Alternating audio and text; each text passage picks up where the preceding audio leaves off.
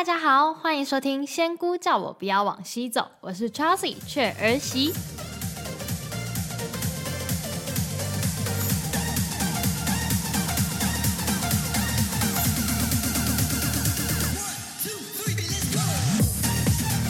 嗨呀，大家这周过得好吗？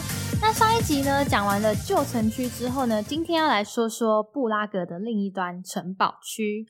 那从旧城区走到这个城堡区呢，中间就一定要走过这个查理大桥。那查理大桥啊，它是布拉格非常知名而且重要的景点之一。那除了是布拉格最古老的桥之外呢，在当时还是唯一一座横跨伏尔塔瓦河，连接布拉格左右两侧以贸易为主的桥梁。这两侧呢各有一座桥塔，在老城区那端，顾名思义就是老城桥塔；然后小城区的那一端呢，就是小城桥塔。这两座桥塔呢，都是可以登塔上去看景的哦，就在桥的两侧嘛，所以风景应该是差不多的。所以我会建议你选一个上去就好了。那如果说你有预算考量和时间限制的话，通常最多人上去的应该是老城桥塔。毕竟从老城区那一端嘛，所以方向是最多人潮的地方。那如果你先走桥，然后再看看近距离的风景，再到小城桥塔上去看景，应该也是个不错的选择。如果你不想要太拥挤的话，那这座桥啊，它原本被人称作布拉格桥或是石桥。它也有正式的名字，是叫做朱迪斯桥。因为后来被洪水破坏了，所以呢，就在查理四世的指挥之下重建了。那因而，在后期把这座桥改名为查理大桥。那上面所看到的这些雕刻品啊，全部都是复制品。据说啊，桥上的这些雕刻艺术品呢，总共有三十座。其中一个最有名的作品呢，就是圣约翰。为什么它是最有名的呢？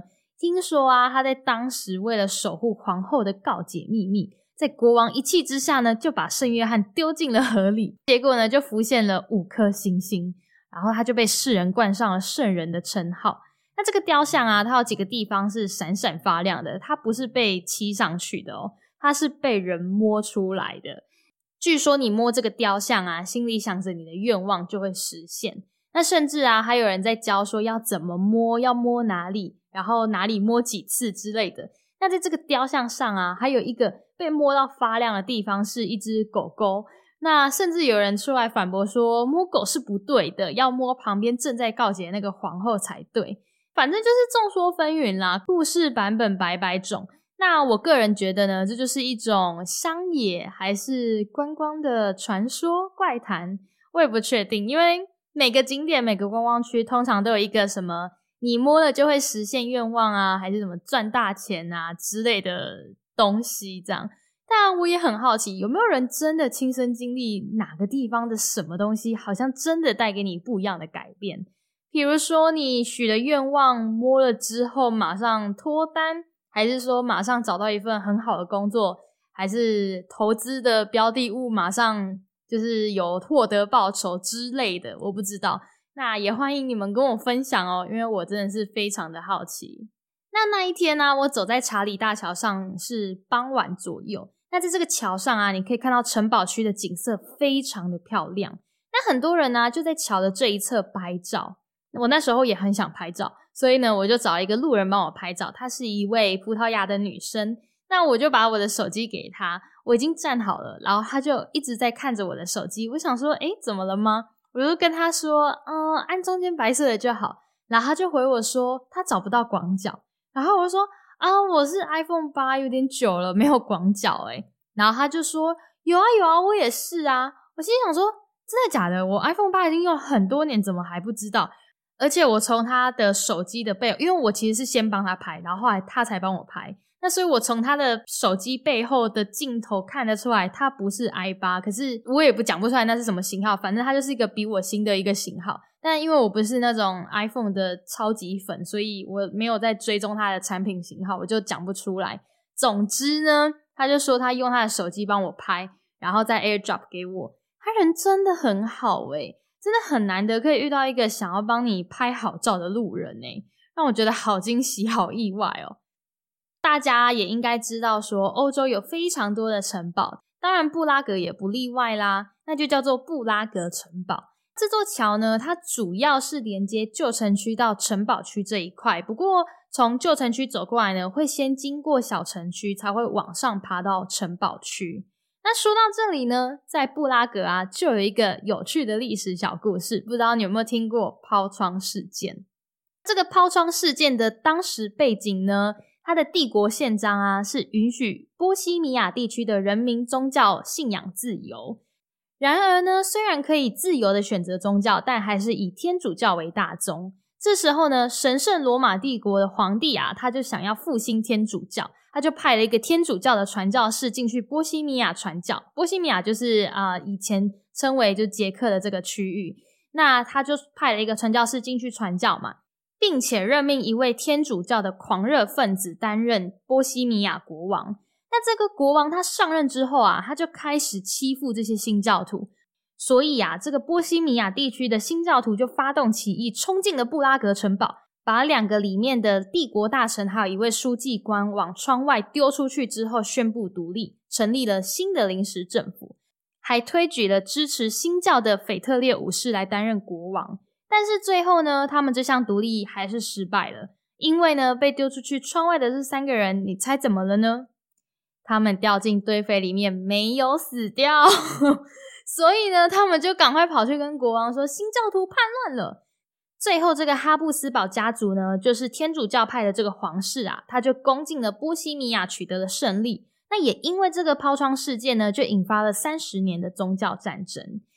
其实，在布拉格把人丢出去窗外，这不是第一次抛窗事件呢。其实严格说起来，是有两次的事件。大家比较常在说、在聊的这个故事呢，是指我刚才说的呃布拉格城堡的这件事情。那在这更早之前呢，还有胡斯战争，主要呢也是因为从宗教改革而发起的一项历史事件。那简单来说呢，就是当时啊，因为胡斯他带领了宗教改革，那引起了教廷的不满，所以就被处了火刑致死。之后呢？这些胡斯的信徒们就上街抗议，表达不满。这时候呢，就有人从上方的建筑物窗外呢，朝向这些胡斯的信徒丢石头。那这些信徒啊，他就不爽，就跑到市政厅上去，把七个官员往窗外丢出去。那也就开始了十五年的胡斯战争。因为这里啊，不是专攻历史探讨的频道，所以我就用最简单、最简短的方式来跟你们分享。那没有复杂的词汇，还有一长串的翻译人名，我只是想要跟你分享这个有一点疯狂的历史小故事，搭配我所去到的景点。我每次听到这种因为宗教所引发的大规模事件啊，甚至造成很多人伤亡，我都觉得太疯狂了吧。前一阵子啊，我就有看了 Netflix 上面的一部纪录片，在讲。关于美国摩门教的教宗有一些很夸张的行径，还有不合理的规定啊，那些教徒真的毫无疑问的照做，诶还帮忙上媒体说谎啊之类的。即便那个教宗已经被找到违法的证据，被抓进去关了，他们还是忠心耿耿的去探监啊，还有传递，就是从教宗口中透过监狱的那个对讲电话，就是神的指令回去给村庄里面。然后我前几天啊，晚上我也看了一部台湾的鬼片，叫做《咒》，咒语的咒，你们有听过吗？你们有看过吗？就是好像之前评价还不错，然后刚好看到 Netflix 上面有，就也看了。好，如果你还没看的话，那你就先快转一下，我不想要暴雷你们。反正就是呢，有一个村庄，他们依循着某种被分类为邪教的教派。那又来了几个不怕死的人，闯进了不能进去的隧道，然后当然也毫无疑问的所有人都死掉了。我觉得真的是，我真的不知道该说什么哎。好，你快转的听到这里，你就可以回来听了。那反正呢，我个人的想法啦，就是我相信有鬼神的存在，但是我没有排斥或是偏好某一个宗教。我觉得，如果你的信仰是真的可以带给你支持，还有一些正面的力量，都会是好的。只是如果他必须让你做一些很不合理的付出，你可能就要有自己的判断能力。那宗教或是信仰啊，它是比较偏向感性层面的嘛。那当他已经有了过分的要求，你就该要有理性的思维去判断。好，那我觉得好像有点扯远了。当然，我不觉得天主教或是新教或是哪一个什么东西，什么是异教徒，什么是真宗教，我没有任何的想法。我只是刚好觉得说，哎，讲到这个就可以顺便分享一下我最近看到跟宗教有关的影片、电影，然后还有我的小心得。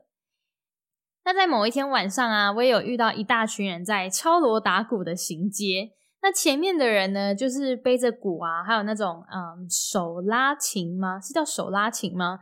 然后就在面就是吹奏啊、打响这样子。后面就跟着一大群人嘛。然后我经过他们的时候呢，后面的几个人就是走上来给我他们的小卡片，然后一面就写着活动的时间还有地点，然后背面是一个好像画着符咒的脸和类似咒语的东西。那一张卡片真的让我觉得非常的毛骨悚然。后来我就跟朋友分享，然后朋友就跟我说，这个好像在欧美地区蛮流行的。有一些人他们相信，只要唱着那个上面我刚才说类似咒语的东西，呃，就可以得到幸福快乐，就可以得到上天堂的那个门票之类的这样子。那我听了就觉得诶很特别，因为我原本没有那么重的好奇心，但听他这么一讲完之后，我就更好奇了。所以呢，我就上网查，我才知道这是一个宗教团体，叫做 Halakrishna。我不太确定我发音对不对，但是我 Google 的中文呢叫做国际意识纳奎师协会。那我大概看了一下，它好像就是起源印度教是吗？那这个 Halakrishna 呢，它是指天地万物的起源。那背后啊，它写的就是这个 Hara Krishna 的歌词，它就是一首歌。根据我看网络上的说法，就是你常唱的话就可以净化心灵，进入你的曼陀罗还是什么之类的，反正大概就是这样。有兴趣的人呢，你们可以上网自己查。那话说回来，这个布拉格城堡啊，天哪，我怎么 因为这个布拉格城堡，然后讲到宗教，然后讲到这么多？好，那反正话说回来啊，我蛮推荐晚上可以上来看夜景的。前提呀，如果是你对参观城堡没有什么兴趣的话呢，你就可以把这里留在晚上的行程。那如果你还有体力啊，你就可以再继续往上爬到 Petrin Tower。不过啊，如果你不想要花门票费上去瞭望塔的话，又或者是它已经关门了，在这边的山坡看下去的夜景也是很漂亮哦。我来过这里的白天还有晚上，不管你排这里的白天或晚上啊，我都觉得很好。它会给你不同的感觉。在白天的话，你就可以看到绿绿的山坡，然后这里也会比较多人践行，或是在草皮上 chill 啊、野餐之类的。在瞭望塔那边也有一片花园，还有绿地之类的地方。那从那边也可以看到另一边的布拉格市景。在这上面呢，还有一个类似完美景点的地方，叫做镜子迷宫。它就是利用很多的镜子反射来让你做到一些拍照的效果。如果你不想爬上来的话，这里也有缆车可以搭。从这里呢，还可以看到维巴庭园。维巴庭园就是周杰伦和昆凌拍婚纱的地点之一，还蛮漂亮的。那这里呢，也有非常多的小径啊，进行步道，可以上下坡连接不同方向的区域。那有一个比较低处的地方啊，是有一座湖，它叫做金斯基公园。那个湖虽然不大，可是那边也蛮舒服的。那在这个城堡区的低处啊，是小城区，这里相比之下观光客就会比较少一点，那走起来也会比较舒服一些，有一些特色的小店啊、小餐厅之类的。如果你真的没有太多的时间，我就会建议你把行程集中在走旧城区还有城堡区，那途中可以小逛一下小城区。那至于其他的犹太区呀、新城区、高堡区之类的话，我会觉得相对之下没有太大的特色。那新城区呢，就有一个很有名的建筑物，叫做跳舞的房子。可是如果你在那一区没有特别的安排，我个人认为你也就不用过来了。千万不要只为了跳舞的房子过来而过来，拜托，真的不要，因为真的没什么。坦白说，然后往下走呢，就是高保区嘛。那大部分的人呢，就是在那边的河岸边，然后可以看到一些就是河景啊，这样子。美美的那，但是我想要说一个比较少观光客去的地方呢，就在这里的旁边有一块绿地公园，你可以爬上去看景。然后那个旋转楼梯非常的窄，然后它是有点生锈了，所以你真的要非常的小心。它的高度也不低，就是要爬上去的话，真的要注意安全。在这附近啊，也有一家还不错的韩式餐厅，叫做 Pocha。它的味道呢，是真的蛮韩的，不是那种假韩哦，是真韩。那反正它的韩式炸鸡就是有点脆感的，但是你说到非常好吃吗？好像也没有。不过你想要怀念一下韩式，又刚好人在这附近的话，我觉得你可以去试试看。而且他的店员也非常的亲切，然后其中有几个人也是真的韩国人。整个布拉格啊，从上到下，从左到右，我其实几乎都走遍了。那我真的蛮喜欢布拉格的，布拉格应该是在我这趟旅行中的前几名诶，我认真。有一天晚上啊，还蛮好笑的。我走着走着呢，就有一个就跟一个男生擦肩而过，然后后来那个男生他就跑回来，然后走到我前面，然后他就说：“I hope you speak English。”我就觉得来的有点突然，然后我就有点吓到。我说：“Oh yeah, what happened？” 然后我觉得我还蛮没礼貌那时候，因为我真的是有点吓到。那他就说：“哦，他从来没有看过一个亚洲女生可以走在这里走的这么轻松自在。”然后我就啊，我就是我真的就是啊，然后很就是想说这是什么什么搭讪的开头，就好奇怪哦。我真是满头问号。我就说：“嗯，有吗？”然后他就说，他通常看到亚洲人啊，都是走得很急，然后紧抓着包包，但我走的就很像是住在这里。然后他就问说：“哦，你从哪里来啊？还是你在捷克生活？”然后我说：“哦，我之前是住在爱尔兰，然后我现在在旅行。”然后后来呢，我们就是站在原地那个路边聊了一阵子之后呢，他就看了一下手表，说他赶着要去看电影。然后他是有跟我要的联络方式。然后他就说，也许在我离开之前，他可以带我去走走啊，或者是体验一下捷克酒吧这样子，因为捷克的啤酒也蛮有名的。好，那话说回来，就是我确实也给了他我的 WhatsApp，但是我并没有联络他。有一天是有传讯息来问说，哦，哪一天有没有空？然后我骗了他说我改变计划，提早离开了。嗯，其实我原本会觉得好像多认识一个当地人也不错。但是不晓得，耶就是觉得，嗯，好像是个没必要的约会吗？因为我们认识的时间只有可能短短的几分钟，然后有时候其实就像我那时候刚到爱尔兰的时候，我也很想要认识朋友，但我后来都发现，我不知道，诶是刚好吗？就是我刚好遇到的朋友，他们的目的性都很强。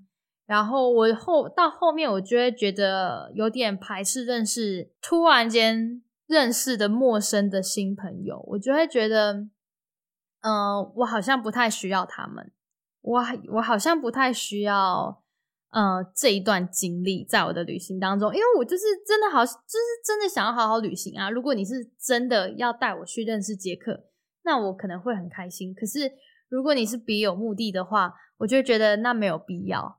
然后那一天我就没有安排在布拉格，因为我怕我在布拉格会遇到他。如果你在捷克要待上一阵子，你还有很多时间的话呢，其实捷克它不只有布拉格，当然我知道布拉格可能就是大家唯一知道捷克的地方。其实它还有很多很可爱的地方，比如说童话故事小镇，人家都称它为 CK 小镇，是吗？或是泰瑞星集中营，然后库纳霍拉的人骨教堂。然后也有波西米亚瑞士小公园，还有你有没有听过一家啤酒的品牌叫做皮尔森呢？皮尔森也是来自捷克的皮尔森。那在捷克的左手边呢，比较靠近德国的几个小镇，比如说像啊卡罗维瓦利或者是玛利亚温泉市，就是以温泉比较有名的。那也在捷克听说比较多台湾人的地方是在东边的 Brno，那它是捷克的第二大城，也是工业城市。好像蛮多台湾学生在那边做交换的，然后那附近其实有一些郊区，然后也有中午石洞是可以参观的。那来讲一下 Kunahora 的景点，这是一个在距离布拉格大约一个多小时，其实真的是一个一个小时，可能有五分钟、十分钟左右的车程这样子，还在布拉格的近郊。那这边呢，最有名的是人骨教堂。那顾名思义，它就是一个存放人骨的教堂。那据传说啊，捷克国王啊，他在一二七八年的时候呢，派遣了一位当地的修道院院长前往耶路撒冷。那这个修道院院长呢，带了一些泥土回来，撒在了这个墓地上面。那这块墓地呢，就被称作圣地，给世人啊，还有信徒们膜拜。那接着啊，就在十四世纪的欧洲就开始流行大饥荒嘛，还有一些瘟疫，所以当时也死了蛮多人的。据说这里就有埋了三万多具尸骨。那接着又发生了前面说的胡斯战争，所以这里又多埋了一万多人。那同时这里的修道院和墓地啊也被破坏过。那经过后面的重新整理，墓地的占地面积也被缩小了。那这些人骨就不够放啊，所以他们就把这些骨头移入了地下教堂里面放。听说后来是有一个半盲的僧人呢，他将这些骨头还有一些头骨排列成金字塔。所以后人呢，就以这个为发想，把这些骨头还有人骨的排列装饰成现在大家去参观的时候所看到的样子。那更有人说，这个半盲的僧人他排完了这些人骨之后呢，诶，他的视力就恢复喽。目前呢是不太确定这个故事的真实性啦，但是就是一个有趣的小传说，在这个这个教堂这样子。那目前官方呢是没有一个正确的数字统计，到底有多少的人骨或是骨头这样子，但大约就是有六到七万的头骨。你现在去参观，就是看到这些头骨，还有一些骨头呢，他们是依序整齐的排好，那当做是教堂里面的装饰。这个教堂啊是在地下室，楼上也有一个教堂是可以上去参观的，里面也有介绍当时重整这里的一些影片，还有历史介绍。听到这里，你们有没有很想要去看看这个人骨教堂呢？还是觉得都是人骨，好像蛮可怕的？那不过这里非常的小，你如果自己逛，没有请导览的话，应该五到十分钟就可以结束了。你可以买单独参观这里的门票，也可以买其他两个教堂的参观门票，会比较便宜一点。那教堂的位置啊，都是在附近不远。如果你从车站的方向走过来。你是会先看到套票其中一个教堂叫做圣詹姆斯教堂，然后再从它对面走进来的这个人骨教堂。在这个小镇啊，有名的景点除了人骨教堂以外呢，还有圣巴巴拉教堂。不过啊，我想要跟你们分享一个可以看到很美的景色的平台，就在意大利宫旁边。在这个意大利宫旁边的平台，你看过去圣巴巴拉教堂的那个方向啊。拍照起来很漂亮，然后那个平台还有一些椅子啊，还有一些嗯，算是小庭院的感觉。然后我当时还带了一盒饼干跟水果，坐在那边边看风景边吃。天哪，我现在回想那里还是觉得很棒。你可以看到整个圣巴巴拉的教堂的景色，真的很美。我还蛮推荐那一个平台的。然后再走上去圣巴巴拉教堂的路上呢，是一小段坡路。从这个方向啊看下来，是一些小房子啊，还有另一侧的教堂也是很漂亮。可是下午来的时候就会蛮背光的。那不过看出去还是很美。然后这里呢也有一个很可爱的小故事，就是我在边爬坡边看着下面这些景色拍照，我当时真的是完全在自己的世界里面。那在当我把头转到正前方的时候呢，就发现有一个女生朝我的方向走过来，而且离我很近。然后她就对我讲着，应该是捷克语吧。那我当然是说我抱歉啊，就是我听不懂。然后呢，他就拿出了一颗白色的小石头，可是那上面就是有画彩色的爱心。然后他就又讲着有一点破碎的英文，就是说，嗯，问我要不要那颗石头。然后当下就想说，你现在是要卖我吗？然后我就迟疑一下，然后我就跟他说，你不想要吗？我现在觉得好像有点好笑，又蛮没礼貌的。然后他就问我说：“啊，你知道这是什么吗？”我心里又开始想说：“你现在是想要画书，我要告诉我这颗石头有什么神秘的功能，还是什么价值吗？”我就摇摇头，我说：“我不知道。”然后他就是就是也是继续，他就很努力的要跟我讲。他就说：“呃，a stone，呃，drawing，呃，player。”然后他手是有比下坡的某一个方向。当时还回答说：“哦。”可是我根本就不知道他在讲什么。我想说，我当然看得出来这个石头上面的爱心是被画上去的。啊然后他呢也有一点放弃，他就说：“啊，It's okay, I can give you。”然后他就把石头放在我的手上，然后人就走了。一切发生的好突然，我转身马上把这一段话打在我的手机里面，因为我不打下来真的会忘记。然后也顺便提一下，就是我是一个超级没有耐心写日记的人，可是我一直都很想写，因为我真的非常的想要记录我每天每时每刻发生的各种大小事情。但是我在这旅行的九十天，我每天都有写日记哟，但就是真的非常的流水账，就是一些鸡毛蒜皮的小事情都会写下来，因为我真的很生怕我忘记某一个时刻、某一个刹那所发生的事情。那也因为这样，我现在才有故事可以在这边跟你们分享。这个算是我为自己有点骄傲的小事情，不过也当然啦，我自从回来之后就再也没有继续写日记了。所以人家说要维持习惯，只要二十一天。比如说你想运动啊，你想要戒烟啊什么的，你只要天天做，维持二十一天，你就会养成习惯。这个理论完全不是用在我身上，诶我已经做了九十天，我到现在还是没有继续坚持写日记，就是真的是很特别日子，我才会。想到说哦，对对对，我应该要来记一下，就是今天或者是昨天发生的事。但持续的话就没有了。再来说一个景点好了，捷克啊，还有一个很特别的地方，它叫做 Marina。那这边有一个很类似峡谷景观的景点。哎，其实我好像不应该说它是景点哎，因为它其实是私人土地，然后它也不是天然的峡谷，它是被挖出来的。其实这里是一个私人的采石场。那周围其实都有拉线围住，上面有写那种类似啊私人土地请勿进入的字样这样子。可是我也不知道为什么，它就是一个人超级多的观光景点。它在蛮偏远的山区，然后那时候啊，我查公车一天只有一班上山跟一班下山。在出发的前一天啊，我在青旅认识了一个泰国女生，她是在荷兰读书，刚好有一个礼拜的假，她就出来小旅行。然后呢，我就问她说：“哎。”我明天要去一个很酷的地方哎，你要不要跟我去？然后他就说他要去那个波西米亚瑞士小公园，不过他也不一定要去。然后他想一想啊，他就说好吧，那他就跟我一起来。那我们早上搭的那个火车误点了，只差一分钟，我们错过了那一班唯一上山的公车，所以呢，我们就是从火车站走了两个小时上来这个山上，真的蛮好笑的，也是个蛮有趣的体验。那我们在一路上聊了非常多，比如说是在泰国社会对于宗教信仰是非常重要的一个事情嘛？怎么又在讲宗教？好，还有比如说呃，他取名字的方式，然后他也有在讲荷兰的生活啊等等的。那也幸好他是一个非常愿意分享的人哎，而且他完全没有抱怨这趟路。不过他是有一直重复在说，这应该是他活到现在走最多路的一次。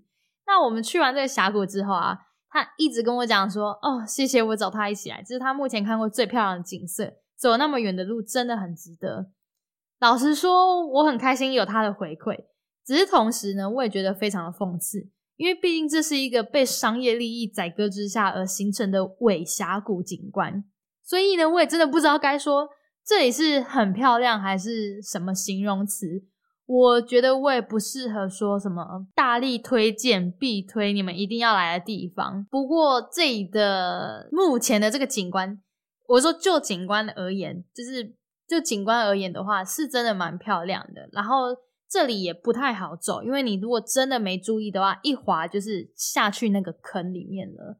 然后在这里啊，也有一对夫妻，他请我帮忙拍照。然后那个男生呢，他就说。哦，这里很漂亮哦！我以前都在下面游泳，诶但是现在没有水了。然后我当下是真的超级纳闷的，这里下面真的可以游泳吗？啊，因为这里的采石场真的非常的大洞，是真的有水，真的可以游泳吗？然后就很困惑的看着他，我说啊，really？然后他就说，哦，没有，我是开玩笑的。切，好啦，那这一集的内容呢，就讲到这边啦。我整理一篇快闪布拉格景点的介绍，在我的部落格。那里面呢有我觉得布拉格最精华的十个景点。那如果你去看一些布拉格旅游资讯啊，你绝对会看到有非常非常多的地方，你都可以登塔上去看景。那我也帮你从这些琳琅满目的灯塔看景点中呢，挑选了四个景观台，可以让你欣赏布拉格美景。那还有刚刚节目里面提到的伴手礼啊，就是我刚才说那个肥皂啊，还有呃洗头发的那个啤酒花。的资讯呢，也在这个部落格里面。那在节目资讯栏里面，你就可以找到文章的连结哦。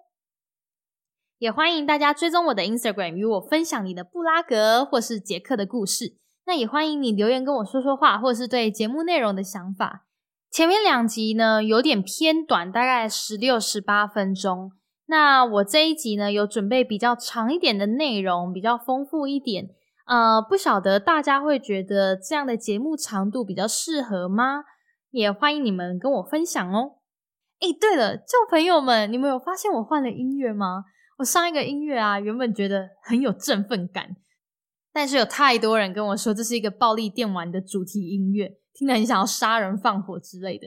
那后来我就一直都没有找到喜欢的音乐，在这一次的回归节目啊，就想说我再来找找看好了。那我就在音乐库里面找到了这首歌。那结果呢，我在播放的时候啊，我的室友就说这是个很旧的电子混音，可能是两千年的时候吧。哎，会吗？我听了很多首歌，但是我都没有觉得有更喜欢的，而且。这是很新上架的，在那个音乐库里面是很新更新的耶。你们真的会觉得是很旧的电子混音吗？因为我想要一个很开心的开场的感觉，但自己听久了又觉得很像在健身房的那种飞轮教室啊，还是什么拳击课程里面的音乐。哎，好了，那我再跟新来的朋友说，目前节目的结尾会是以波兰语的再见来结束。那本节目仙姑叫我不要往西走呢，将会在每周二上架更新，别忘了订阅频道才可以收到节目的上架通知哟。那感谢大家的收听，我是 Chelsea 雀儿媳，隔壁三米呀。